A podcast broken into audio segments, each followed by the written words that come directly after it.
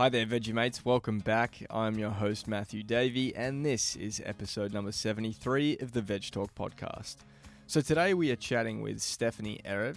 Stephanie is a political theorist. Her research is situated at the intersection of democratic theory and eco philosophy, focusing in particular on the politics of belonging. She is currently an assistant professor at Portland State University and has a passion for climate change research.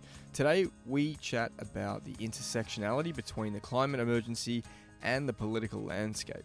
It's a fascinating topic and one that is more important than ever. Our relationship with the planet has got us into this situation we find ourselves in, and we simply cannot carry on the way we were. Earth has provided us with some pretty immediate feedback after our period of isolation.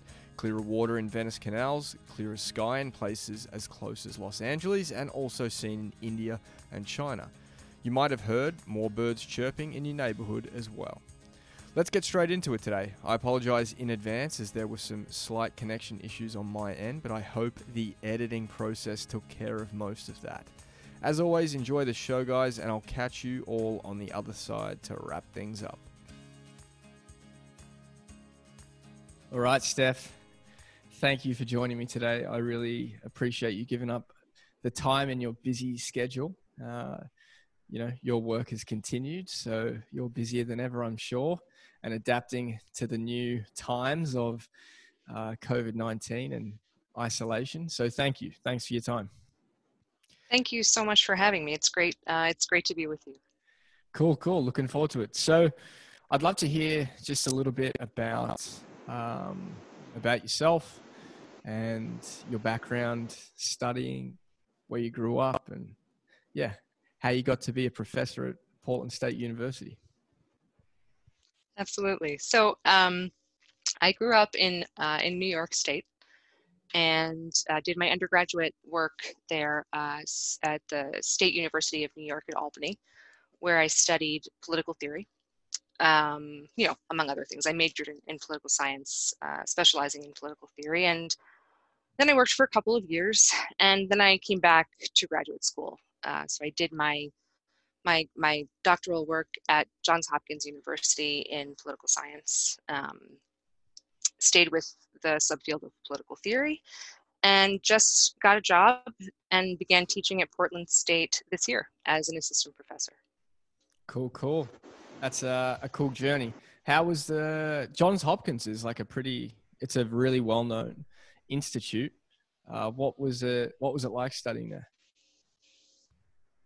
It was a cool place to be. Uh, it was a wonderful place to be. I feel so fortunate to have worked with the people I got to work with, um, you know, advisors, uh, faculty members there, but also there's just a fabulous group of, of PhD students at Johns Hopkins who have really become like family um, and whom I continue to work with on a regular basis. So yeah, Hopkins was wonderful. Nice. And, and that's where you completed your, that's where you completed your dissertation. Yes, exactly. Exactly. So um, what, what did you do for that? Well, the dissertation is uh, it's entitled "Earthy Considerations," and it is an exploration in part. It's it's a two-part study. The first part looks back at the politics of what's sometimes called anthropocentrism, or sort of human-centeredness, and looking at the the what it means for other people when people in powerful positions um, organize politics around uh, exclusively human concerns. And so the first part of the study explored the the ways that this kind of focus tends to work against democracy. So it leads to historically, right? It has led to um, desire to sort of police the category of the human, so that only certain kinds of human beings fit inside this very privileged category. Um, and so alongside right all, all of the effects that I uh, I know we'll, we'll talk about as we go, um, where where a lot of people in Western cultures imagine themselves to exist outside of nature. So that's of course one big right set of effects that come with this. Another was um, that that a whole other set of people were subordinated, excluded, oppressed, enslaved, and all of this was justified right by by sort of describing them as being closer to nature in some way and therefore requiring um, either education or oversight or or something along those lines. And then the second part of this study tried to think differently about the relations of humans to the earth um, and explore different ways of not just thinking about it, but also experiencing ourselves as, as uh, earthly beings. That's cool. Yeah. Um, I mean, it's super important, I think, now more than ever for us to, uh, I suppose, shift our thinking around how we interact with nature, and we'll definitely get into that. Um, so, from the dissertation, I understand that you're looking to turn this into a book or continue continue the work and and create a book. So it's going to run along the same themes, or will there be additions? How how do you kind of foresee that panning out? Uh, yeah, thanks. It's a great it's a great question. It's the, the question of the hour for me right now. Uh, um, I anticipate that there will be additions. The the idea will be to focus more on the second part that I just described. So sort of imagining otherwise and trying to think about all of the different ways to, I'll, I'll try this language you see if it uh, you tell me if it, if it makes sense. Uh, all of the different ways that nature flows in to humans and humans flow into nature. So trying to um, um, make the lines of division a bit more porous and see what happens then to how we experience ourselves and one another and the environments in which we find ourselves once we shift that that conceptual landscape. Sounds amazing. I mean it sounds again super super important um, now more than ever so i look forward to uh, checking that out when you know whenever whenever that gets released into the world i understand books are a tedious, long uh, process usually. So uh, I do, yeah, look forward to that. And thanks for thanks for sharing. Thank you. I'm going to hold you to it. we can get you on again uh, when it's uh, when it's all wrapped up, and we can have a chat. So, Excellent. a question that I've got for you is so given the study that you've done at what point did you start linking it to climate and, and your interests start to pique with uh, with climate change and linking it all together yeah that's a that's a great question so believe it or not for me it was uh, i had you know read a lot about the the climate science and um, educated myself on a lot of the most important scientific concepts um, and formulas, if you'd like. But it wasn't until I read a work of climate fiction, sometimes called cli-fi, that I really felt right the immensity of this event. Um, and I sort of I felt it in a much more uh, almost totalizing way than any of the this more um, scientifically oriented knowledge that I had acquired up until that time. Now, probably you know the the scientific knowledge and this fictional account uh, worked together. But it, I, I have a very clear memory of reading a book, um, you know, a chapter of a book of climate fiction and just sort of feeling like my world had just been turned upside down. Wow. So when you're talking about climate fiction, this is like some dystopian climate story. How would you describe it? Was, it? Um, yeah, I guess there were elements of, of sort of dystopia um, you know, it's funny. I can't even really remember the specific details of the story I was reading. I, I, have a much more vivid sense of the of the experience of reading it. Mm-hmm. Um, mm-hmm. But I, you know, I, I think it was a, of a family uh, it, it, moving their, you know, finding their way through uh, through a woods in search of of some kind of shelter, and um,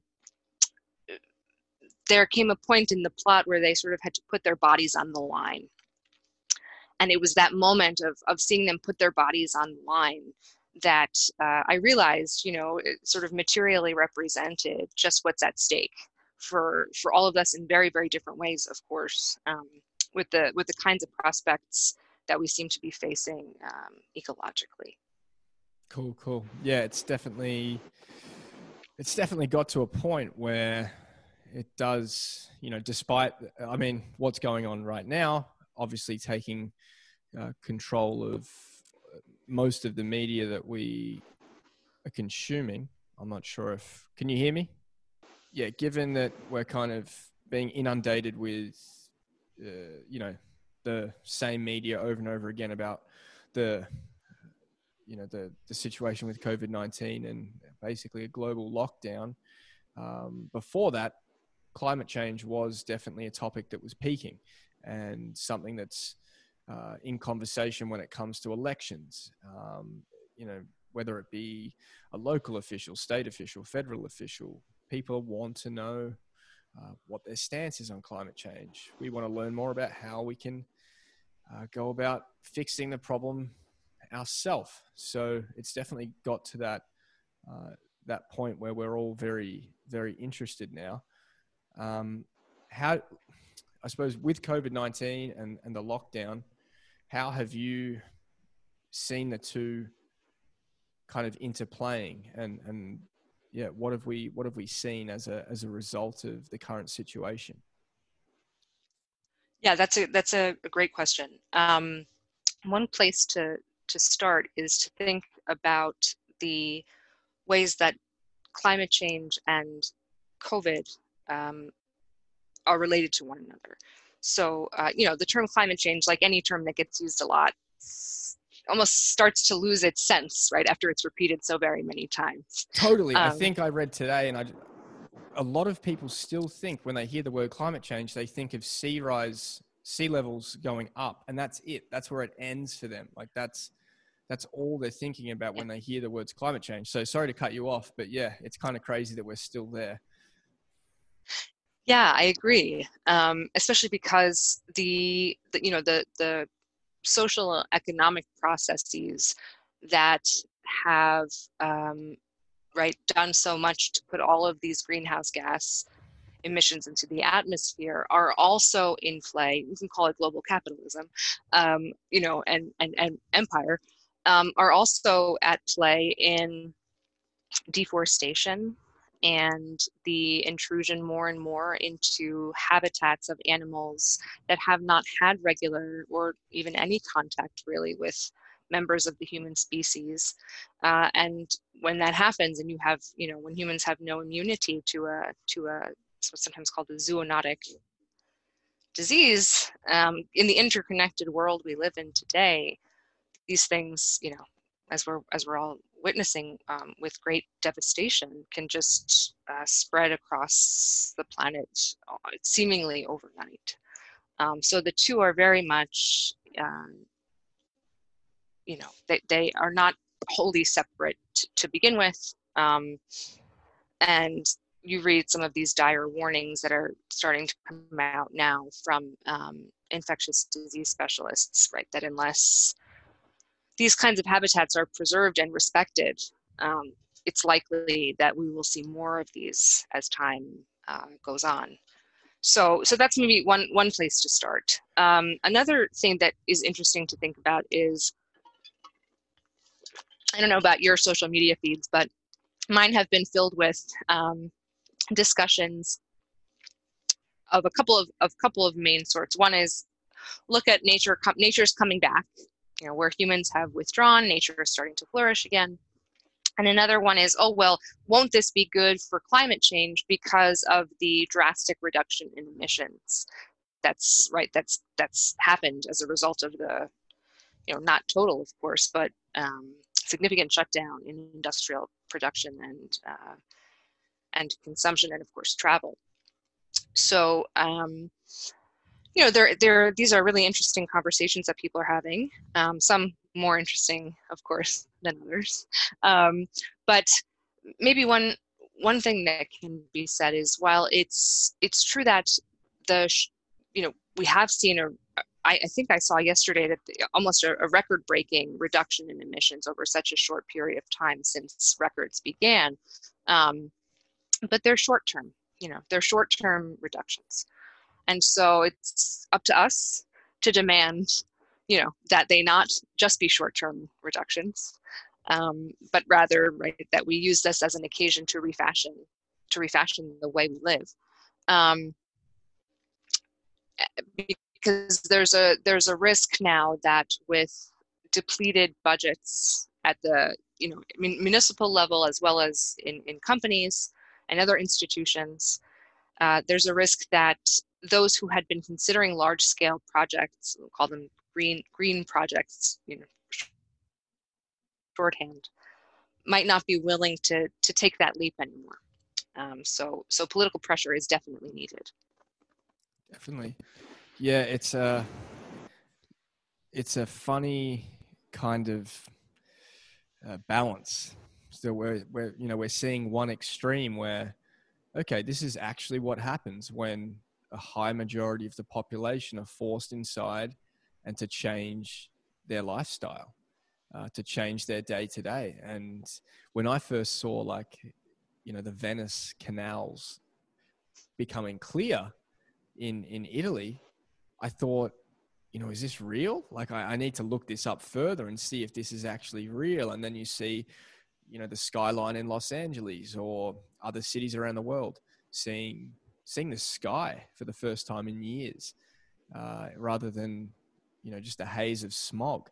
So it's great feedback for the human population. You know, we're getting immediate feedback from the earth, and then what you're kind of alluding to there is okay when this does go back to normal, quote unquote, I don't think we're going to see normal. I think there's going to be a very different way of life than what we were used to coming out of this. It's probably going to be staggered in terms of how we get back, um, but it's also going to raise a lot of questions on okay, how do we strike some kind of balance between this, you know, hyper consumerism that we're partaking in, um, also the, the Wall Street and shareholders demanding that basically that businesses grow year on year and having this endless growth uh, that is obviously so inextricably linked to the climate disaster.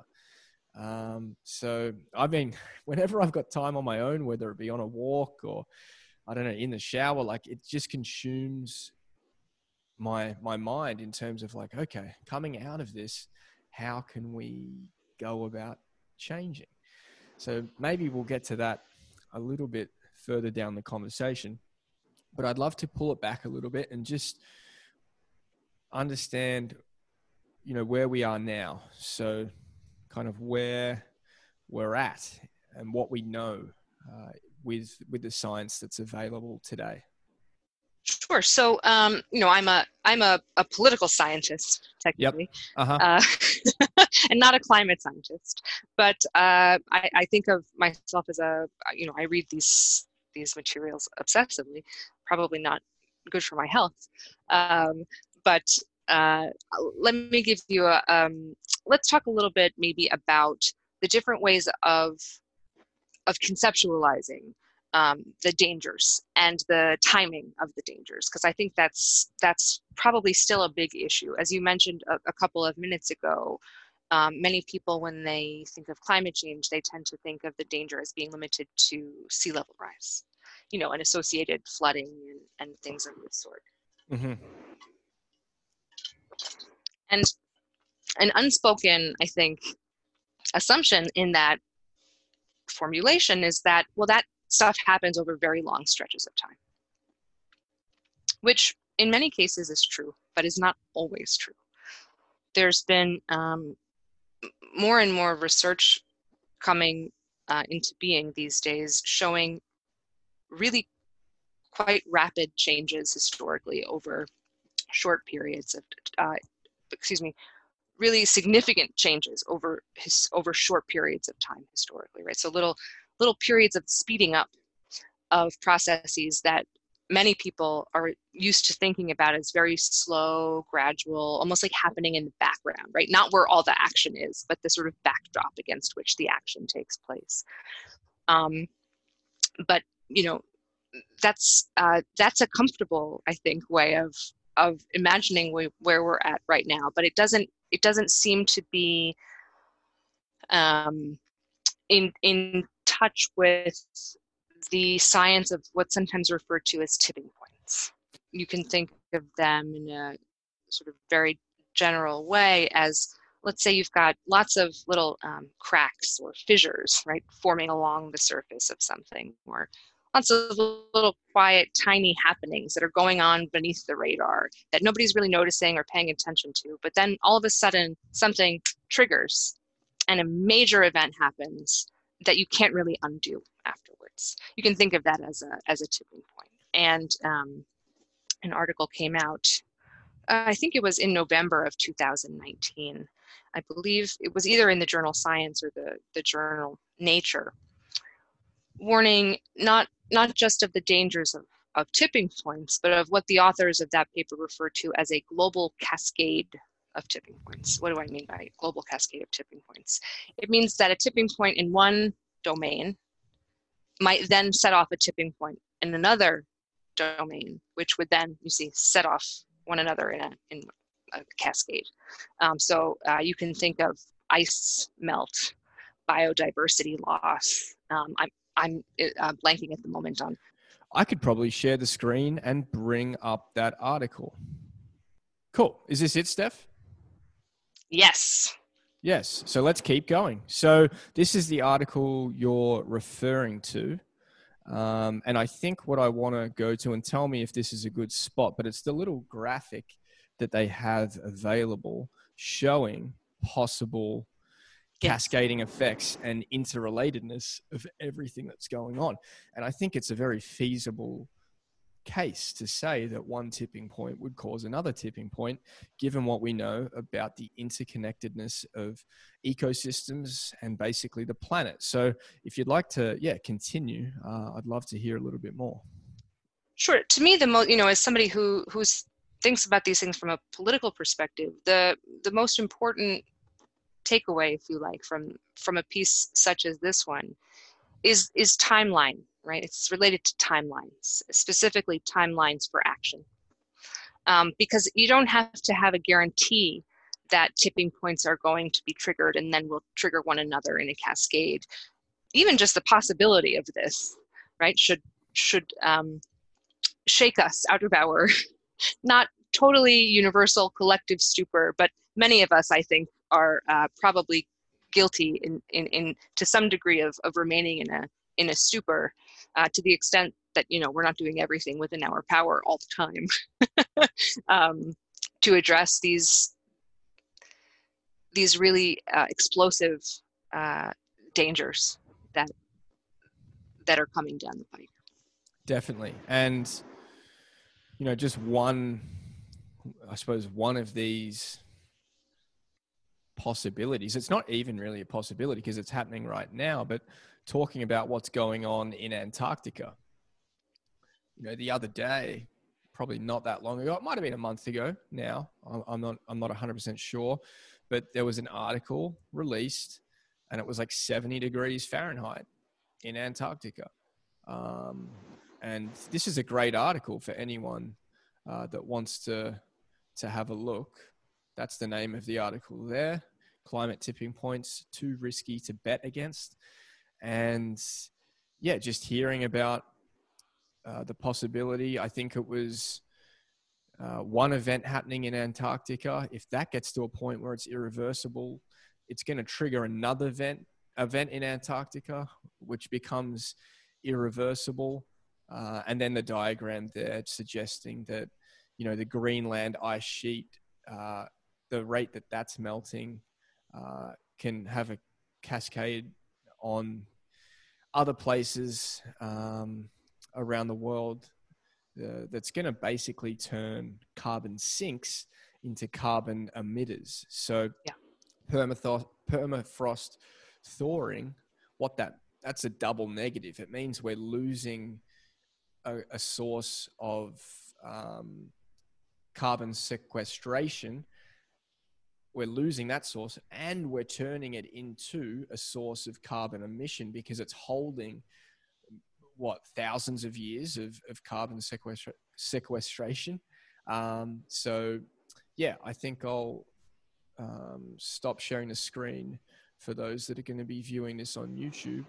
But yeah really just a um, yeah a crazy kind of uh, possibility there Yeah, uh, I mean, absolutely, and it's it's not just uh, permafrost. Although your uh, explanation was was excellent, there's been some uh, research in recent months that uh, addressing the Amazon rainforest and, of course, oceans um, and and soil. You know, not permafrost, but but soil more generally also have historically been major sources um, of absorption and are you know starting to, to show signs in select areas of perhaps no longer uh, holding on to but you know beginning to cross over into releasing some of these stores of uh, of greenhouse gas.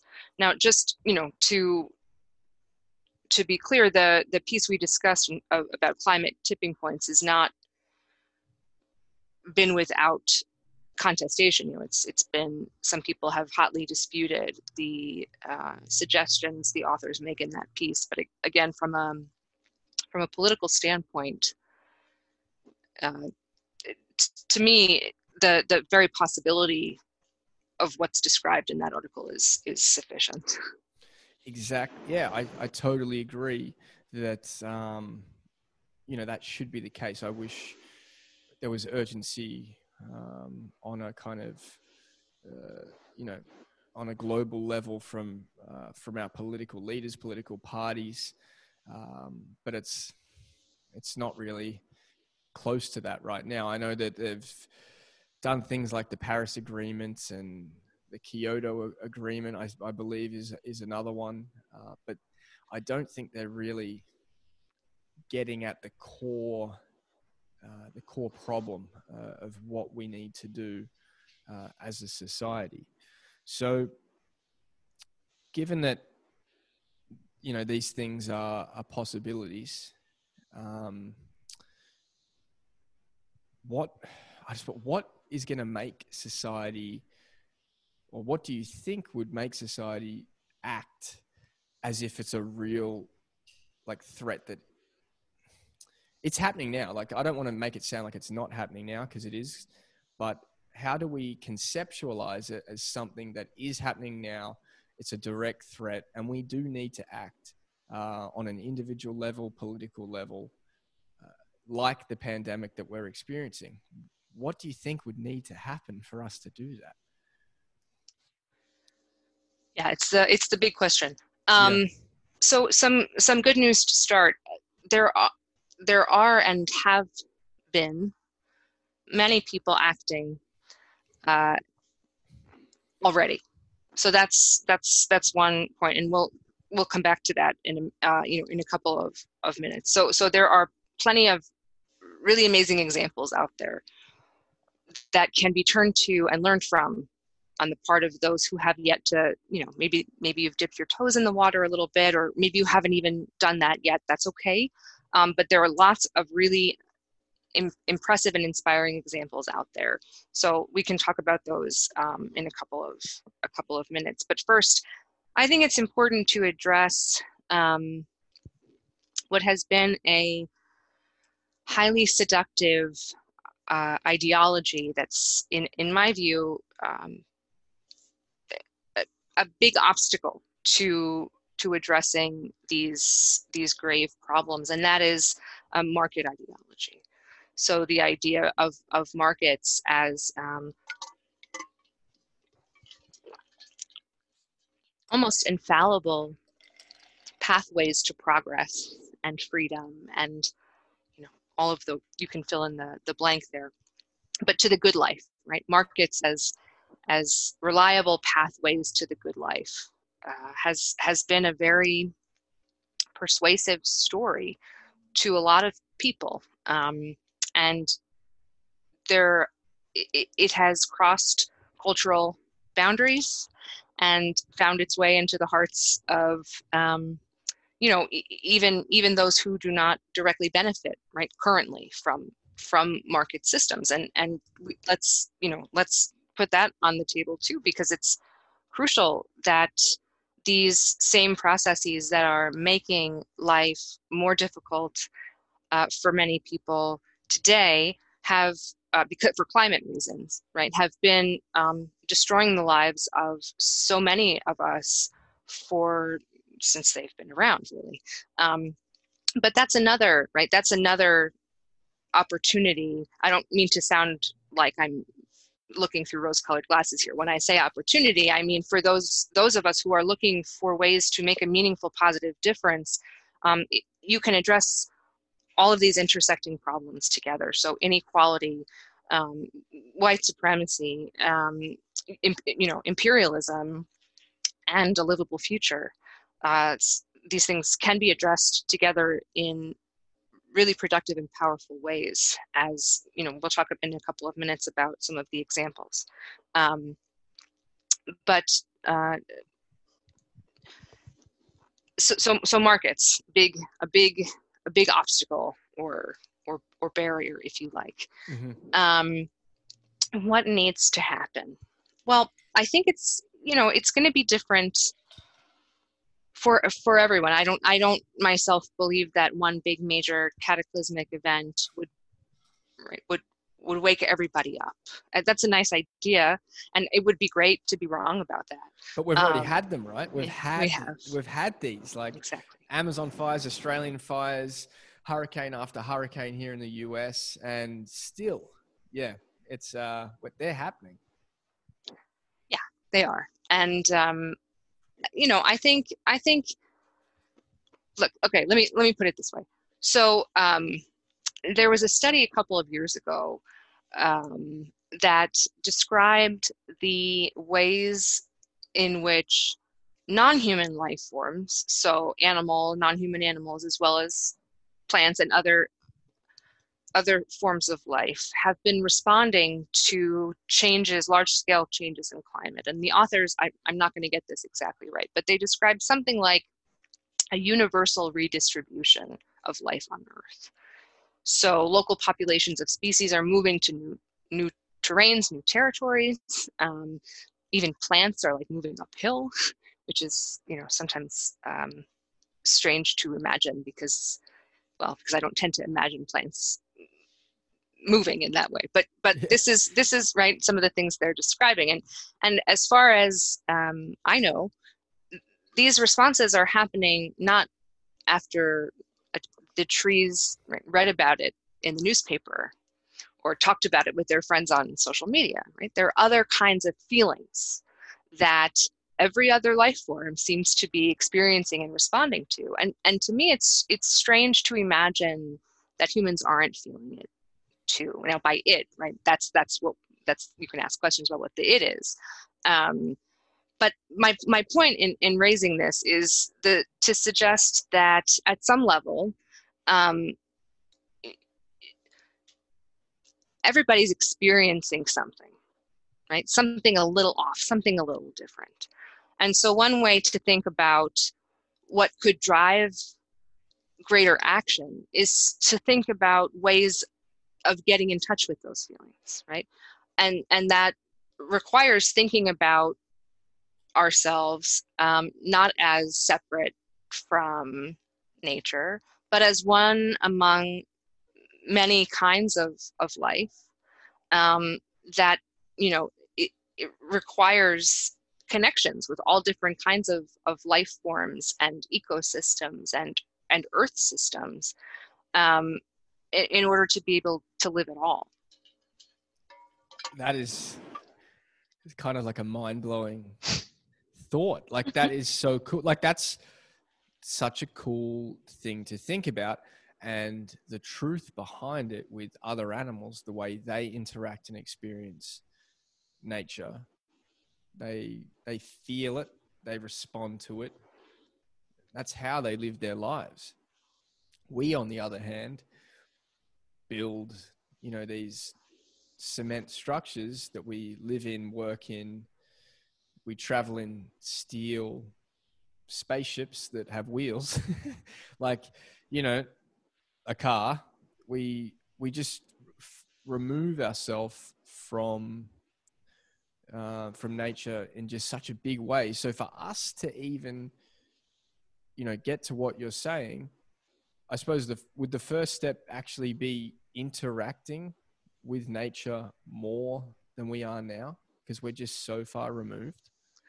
So, one thing I would say is that I think there are many of us, right, who would fall under the description you just you just gave sort of being understanding ourselves as being removed from from nature but there are also so many people who don't think of themselves that way and who haven't thought of themselves that way and in fact who've been right victims of um, uh, you know systemic uh, violence as a, because they don't feel that way so mm-hmm. i'm thinking of um, there was an article written by a professor named Daniel Wildcat. Uh, I believe he's enrolled in the uh, Muscogee Creek Nation, and he, in this article, he talks about how um, I can't remember if he uses the term settlers or uh, Americans. I don't remember the term he uses, but he mm-hmm. says right that that some people um, uh, learn about climate change by through highly mediated fora, right? So, so newspapers, social media, these kinds of things. While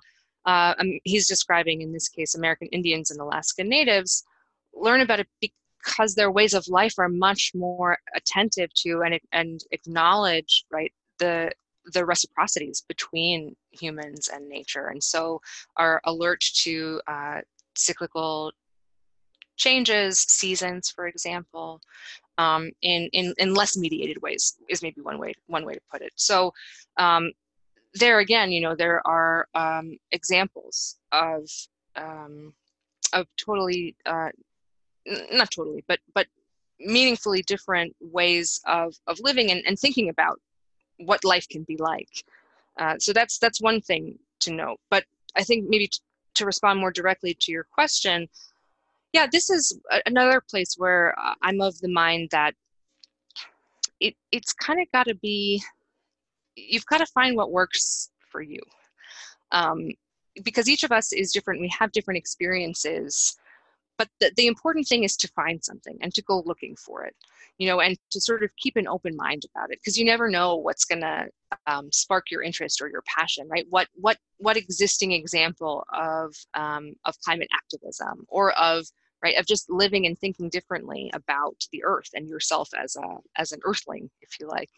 Um, so so so i think the first step for for anyone is just kind of sitting with it right? Sitting with it and allowing yourself to be open to the you know the possibility that the future is not going to look like what you what you thought or hoped it would look like. But that, that that that doesn't mean that there's not a way to have a meaningful and fulfilling future. Um, but you really do have to do the work of opening yourself up to new possibilities. That's that's maybe a, an abstract way of, of answering your question but you tell me what you think. Well i think it definitely poses challenges for us because I would say that the the average person that uh, has at least opened themselves up to the idea of climate change and, and sees that it exists, I think they mean well. And they mean well in their everyday life that, um, you know, they, they want us and, and the, the rest of society to get, I suppose, the problem under control and to get past the, you know, the threats that we, we now uh, are exposed to. So I think the the regular person, yeah, really wants that to happen. The challenge lies within our ability to see our role in the whole equation and how we navigate ourselves to a position where we are actually, in fact, on a global scale, scale doing the best thing we possibly can uh, day in day out for the environment. I think that's the biggest challenge in is just understanding our role that we have to play. Yeah um, so maybe that's a good time to talk about um, electoral politics mm-hmm. and um, social movements maybe Okay, cool.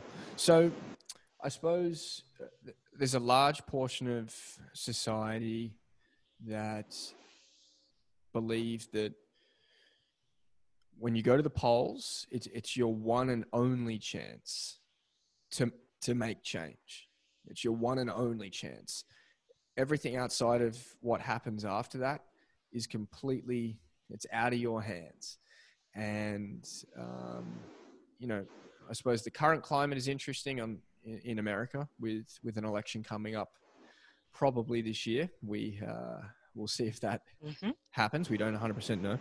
Um, but yes, let's talk about um, let's talk about how that all um, plays out and, and what you've been able to research. So there are a bunch of contending schools of thought with regard to uh, climate or environmental politics.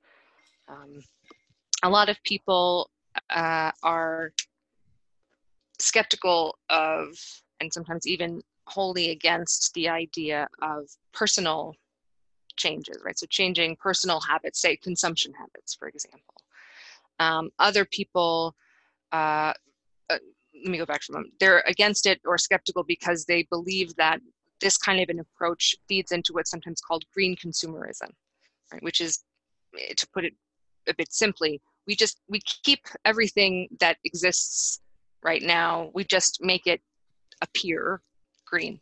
Mm-hmm, mm-hmm. Um, and that is a real danger. It's a real risk because uh, there have been ample examples of uh, corporations doing precisely this sort of greenwashing to make themselves appear sustainable or environmentally friendly, um, but with the aim of getting people to buy more stuff. so, so it's a real risk. I don't want to downplay that. Um, you know another another school is uh, suggests that the only way to make or or the, the main way to make headway on these issues is through these uh, through state institutions and international institutions that you mentioned earlier the paris climate accord. Um, but uh, you know that that that getting the right people into power is what's needed. Um, and still others are uh, probably rightly skeptical of existing power structures um, and institutions and believe that political institutions are so entrenched um, or bound up with right financial interests of, of big money donors and fossil fuel lobby is you know it's no it's no joke.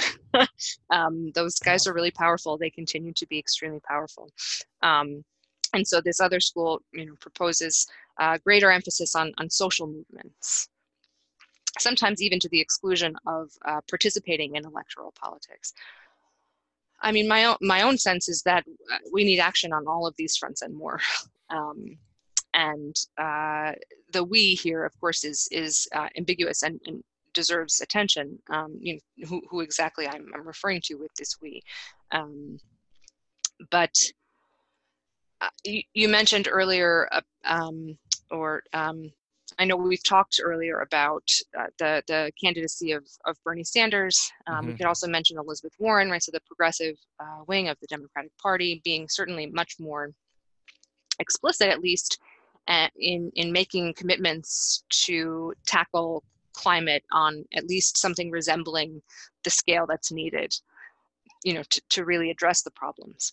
Um, but with those candidates now out of the running you know, for, for, for the most part, uh, there's been a lot of worry or even resignation that the remaining candidate is may not even commit to talking the talk, let alone walking the walk. A sort of uh, incrementalism, right, that haunts the center of the the Democratic Party, and not just on climate, but on many different fronts too, um, and has for a long time so so these are all legitimate right? I'm naming them all and they, mm-hmm. these are all bad things but i'm naming them because i think they're legitimate concerns and legitimate worries. And i i can't speak for anybody else but for myself i i um, tell myself every day that yeah okay and i have to keep going anyway.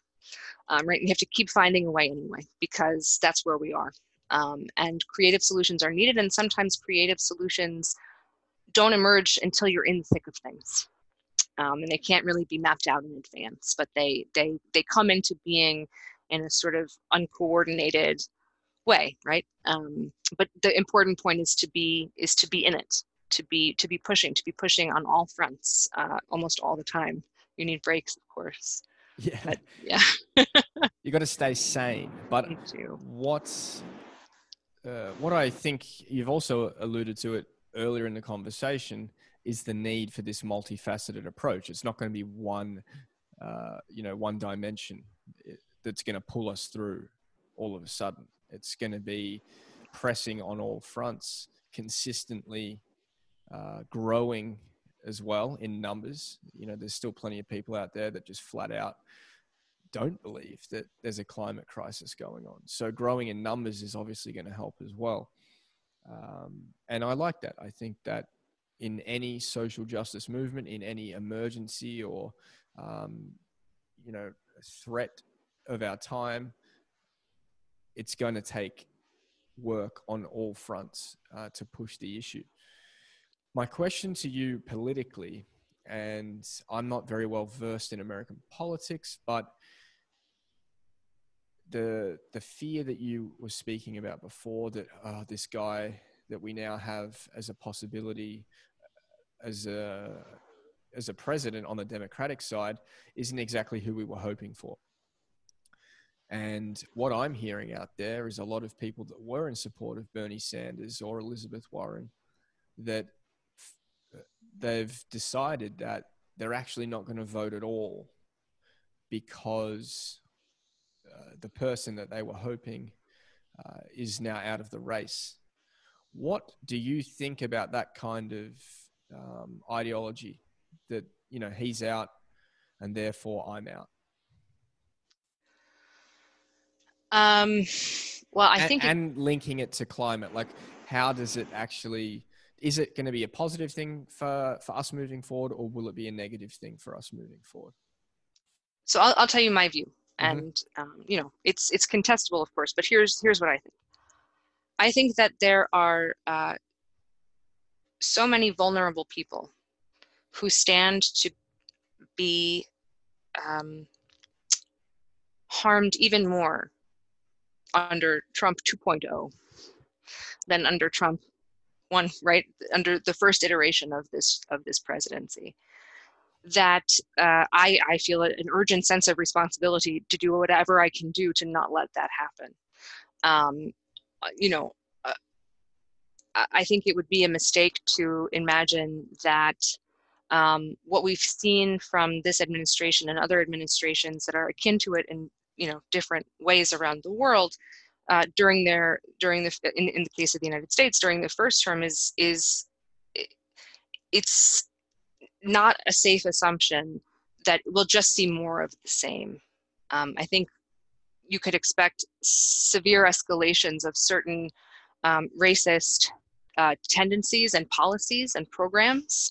Um, you know, we can we can start enumerating all of all of this the other scary things but maybe we don't do that at least just not just yet um i mean i get i get the the the disappointment i think that it's important to to name it as such um because sometimes once you name it as such it it's sort of loses its hold over you a little bit um but yeah, l- let me just let me just reiterate that things.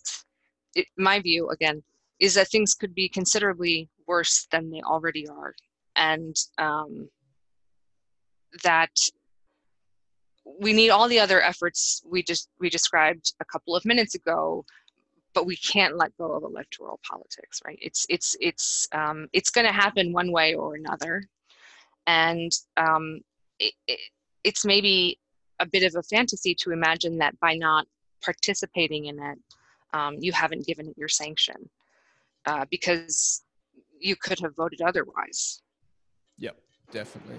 Yeah, I, I tend to agree with you there. I think that um, it's it's also something that going a little bit off topic, but what we're seeing now with some of the policies that Trump is putting into place under the guise of, oh, we're experiencing a pandemic, so therefore I'm going to stop uh, green cards being accepted uh, through immigration. No more of those are going to come through, and we'll we'll talk about it again in a month or so.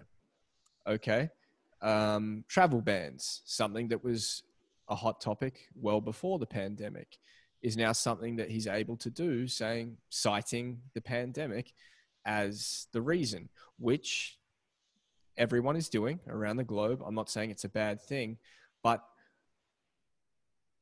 will it continue after the pandemic? Um, is it?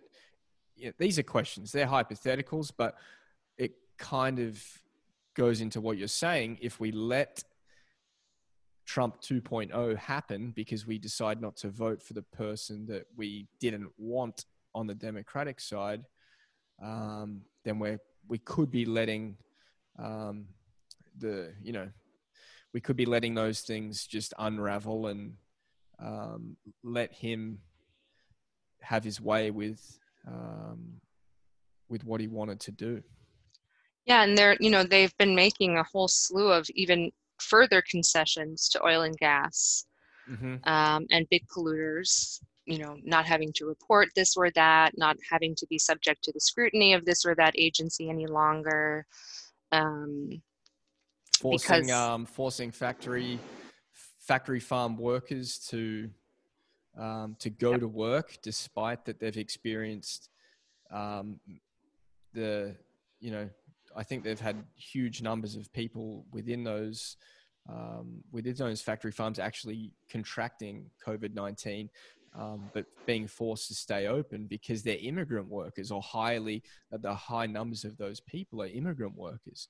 I mean, it's yeah, it's it's it's horrible on on so many levels. I mean, yeah, they're among the most vulnerable uh, groups of workers uh, that, that that that there are, um, mm-hmm. uh, and so I, I, wholeheartedly share your uh, um, outrage about that. Um, it, it was one of those you know headlines that pop up on your screen, just yep. sort of hold on to you for a little longer than the others do. Um, uh, I think you know on on the one hand, let's call it uh, sort of hard to tell where far right politics and right politics shade off into each other these days. But mm-hmm. let's just say right right politics that officially is uh, you know either denies or downplays or is sort of apologetic in a strange way about about the climate crisis, right? So that officially they they're not the ones who are making all the noise about climate they're the ones who are being silent on it i mean i myself think that uh, it, it's at least possible that part of the appeal of of trump to use shorthand to those right who who support him it's it's almost like um, he he he makes you a silent promise that as long as he's in charge, you won't have to think about this thing that we all, right, we all on some level know is happening. And so instead of having to think about it, you'll just get to vent all of your frustration and fear and terror on all of these vulnerable groups of people, right? As the ones who are responsible for this or that thing, you will acknowledge to be a problem. Um, and I don't know, when I think about it that way, I get even angrier mm-hmm. and more determined um, to to resist this this uh, really decadent and, and violent politics. Um, yeah, it's crazy to see when when you talk about it in depth how how interrelated everything really is, um, and the reason the the positive thing I see from this is that you don't just have to support one movement you know, and you and you spoke about that before. Really, by supporting the social justice movements, climate emergency, whatever you want to support, uh, there are so many ways within those that you can actually help other people that are suffering. So, um, I suppose one that is clear to me is our relationship with animals, how we treat them, and our current diet uh, being hugely um, interconnected with with the climate emergency. uh, some of the things we spoke about before with uh, deforestation. Um, you know, we clear land to make way for soy crop and for corn to feed animals. Palm oil. Yep, palm oil, loss of habitat as a result. Um, and, you know, further down the chain, as a result of factory farms, ocean acidification. Uh, basically, there are places now, I believe, the size of, um, I think it's New Jersey. I, I, don't hold me to that, but basically in the Gulf uh, below Louisiana, uh, where the Mississippi uh, runs out into, yeah, dead zones. Yeah. No, you know, no life can live in that ocean. Um, but then to think, oh, there's nothing I can do. I'm just an individual. Well, we eat at least three times a day, most of us, you know. So there's snacks in between. You can actually vote every day outside of going to the polls and say, I'm actually going to vote with my dollar and choose these foods uh, over others.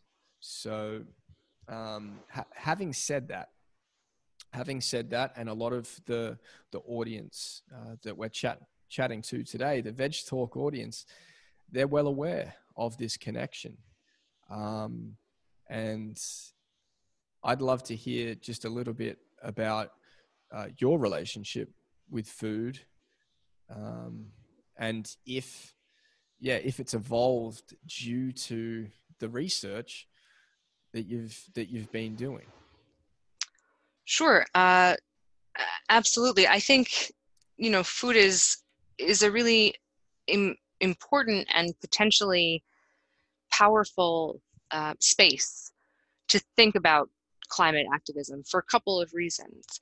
Um, one, because taste is is important, right? Taste is something that we feel, we experience sort of intensely and regularly, and that um, you know is a is a is a sense that guides all certain all kinds of decisions that we make right? So so we listen to our tastes in a way. Um, it, it's it's more concrete to us than reading a set of statistics right? Taste taste is um, is a powerful experience.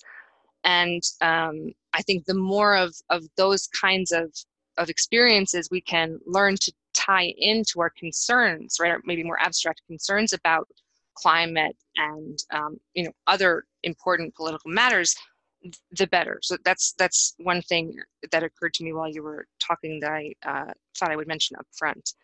Um, regarding my own relationship to food i i can't remember. I was quite young the the first time i told my mom that i wanted to become a vegetarian.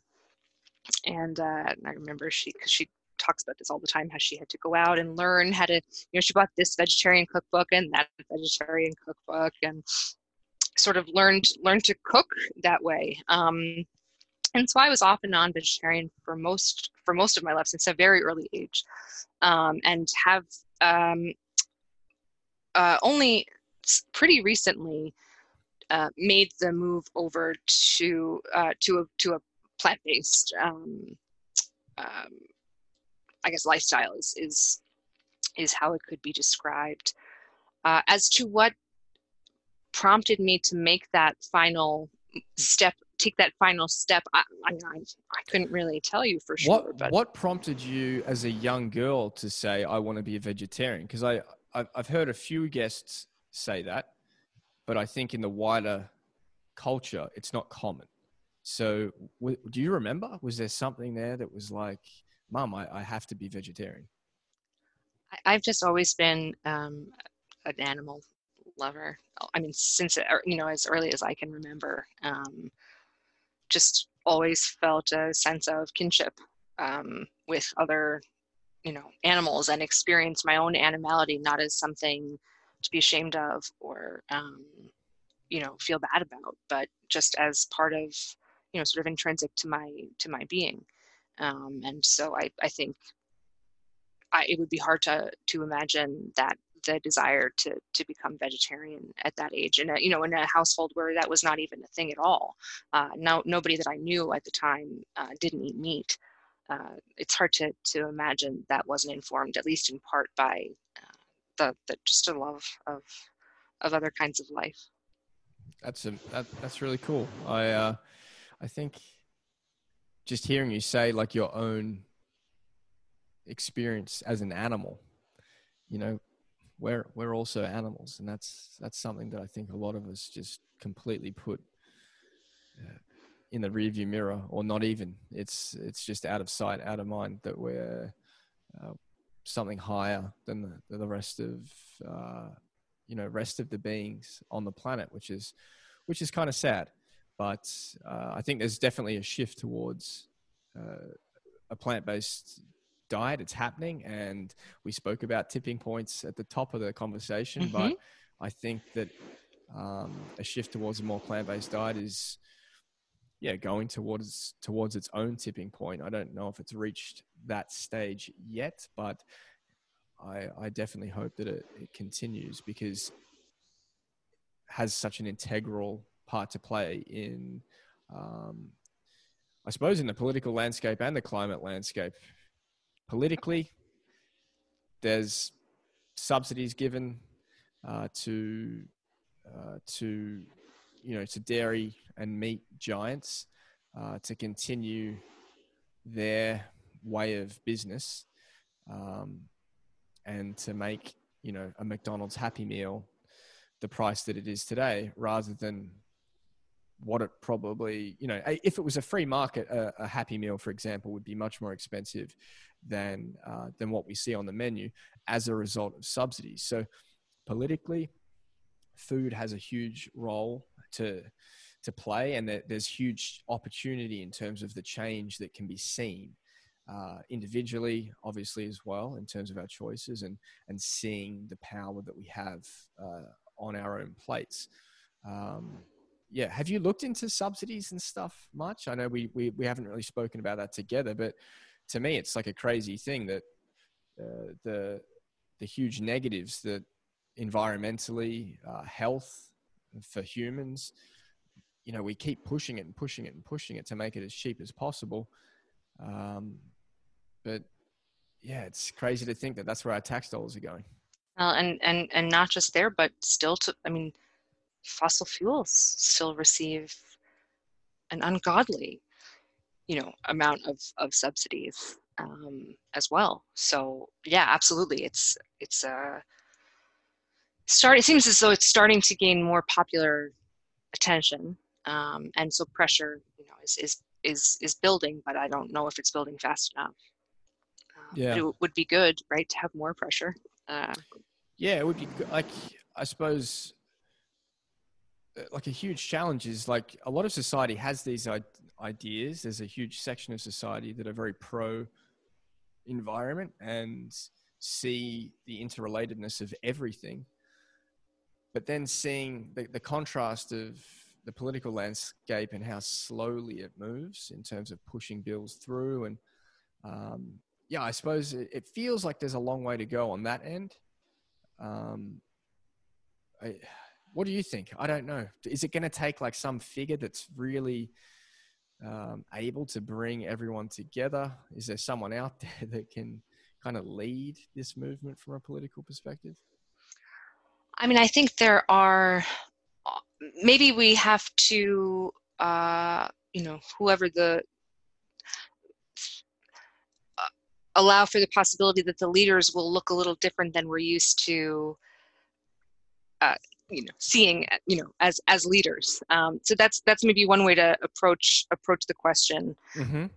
i think myself that there is significant need to bring more people in but in order to bring those people in um, their concerns right their urgent needs and um,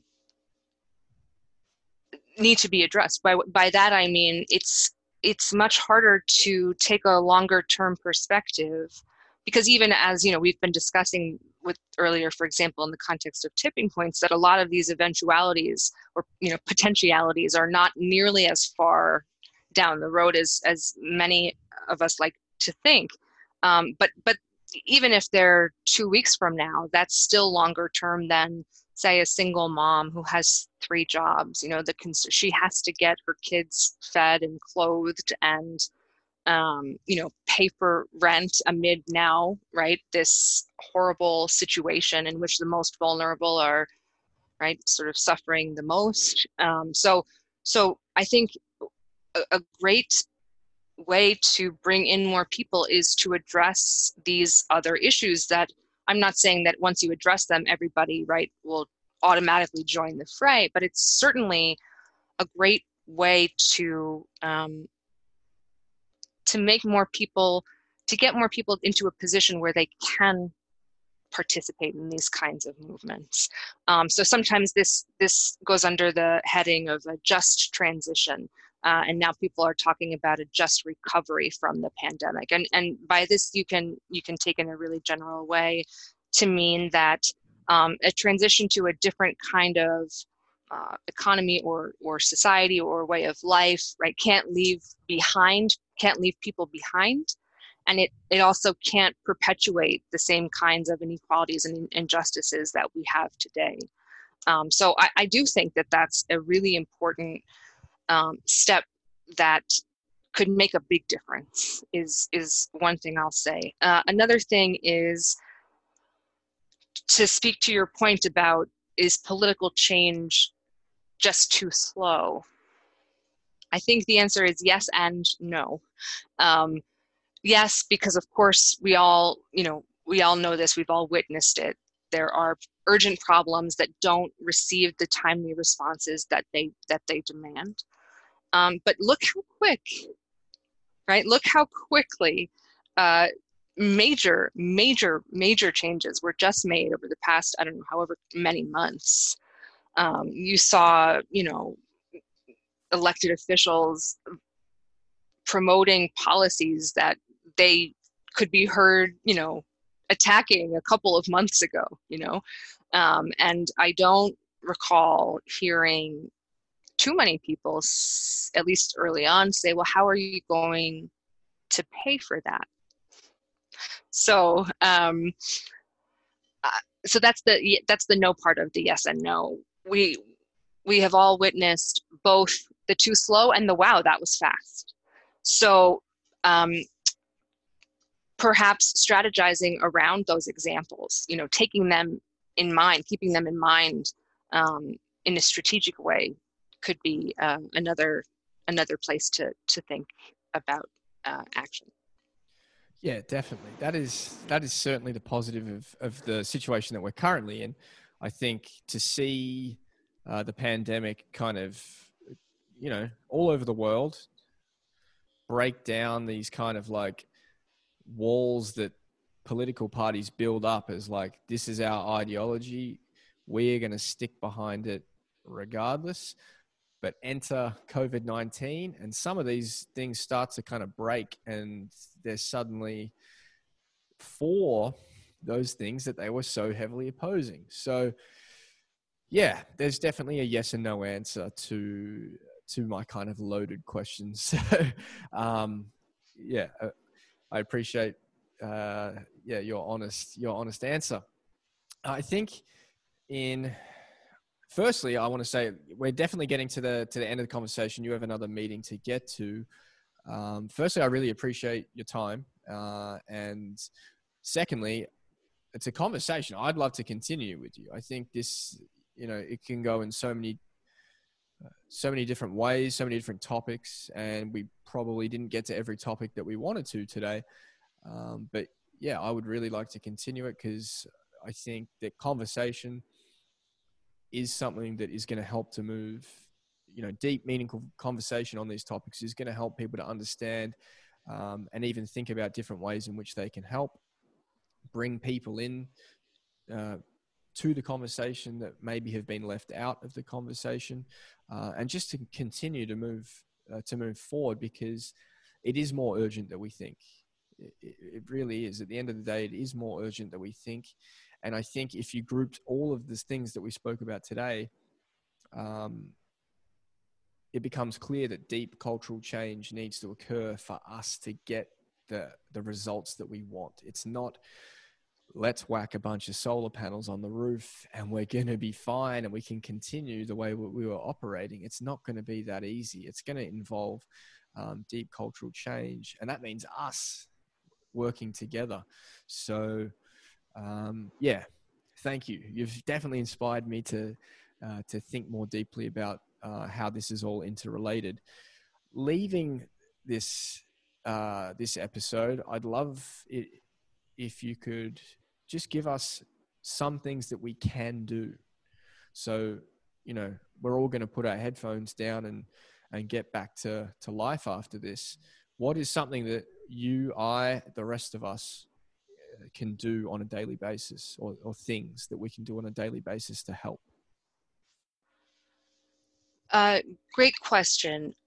I mean, I think an experimental attitude or sort of disposition can be a really good place to start. And and what I mean by that is, um, you know, as as I've been s- suggesting, and we've talked about as well, there's so much good stuff out there already. Um, there's so many ways to be inspired and uh, activated and you never know which one is going to do it.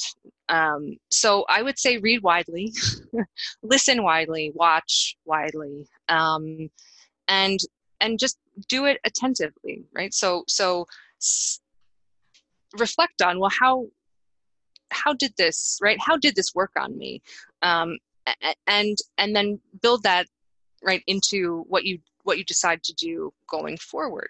Um, so I would suggest start a book club with um, you know with people you know um, try to bring in people who maybe seem like they're like on the fence you know those who like you think you could appeal to.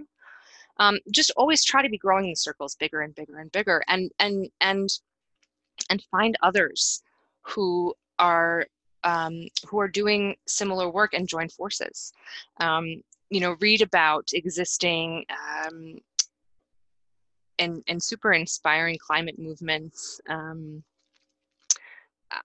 I, I, I find great inspiration from from from these things, and I, uh, you know, I I know I have heard from others that that they do too. Um, you could join up with a movement. Um, uh, I'm just I'm 350.org is popping into my head. Uh, I'm I'm continuously impressed by the by young people uh, who seem to get it seem to get it um, and, they're the ones that are going to be living it so well like yeah more so than i know west will living it and going to be living it um, in in our age group as well. But yeah young people especially are to um, if if things continue see a much worse place to live than than we are. So yeah definitely young people are inspiring. And and maybe you know one other thing to say is um, perhaps this is not true for everyone but my sense is that for a lot of people the way things are now if it's not actively right harming you big time it, it's probably at least some of the time not very fulfilling.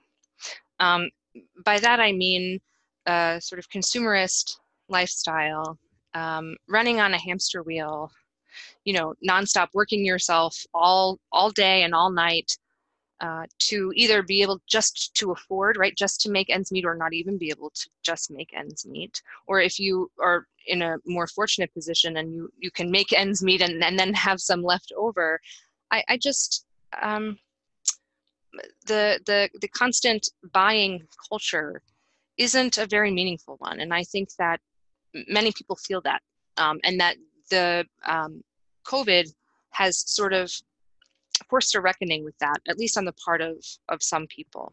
So thinking about that, sitting with that, coming to terms with that can can also be empowering in so far as it uh, opens up the future as as not just a big scary place, but also uh, a realm of meaningful possibilities, right? That may not look anything like what we're used to now, but that doesn't have to be terrifying. That can also be beautiful. Extremely well said. I think a, a great place to, to end today's conversation, at least. Uh, I, I foresee this one continuing, and, and it should. It, it really needs to continue, uh, something that shouldn't stop here. So thanks again, Steph. Uh, it's been it's been awesome. We haven't met in person yet. We're both sitting here in Portland, Oregon, um, so it'll be really cool uh, uh, to meet up and and dis- and we can discuss this further by email. Uh, listeners, if there are any questions from today's podcast, please let me know. I can uh, chat with Steph and uh, and bring you some answers through a uh, I don't know, through our website or or some other way. But is there any way we can find you and and um, and your work?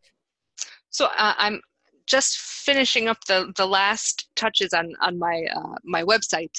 Mm-hmm. Um, but I'll have an academic website up, uh, just my name.com, so stephanieerev.com um, is, is the website. I'm also on a website uh, academia.edu, which is where some of my published work is uh, available.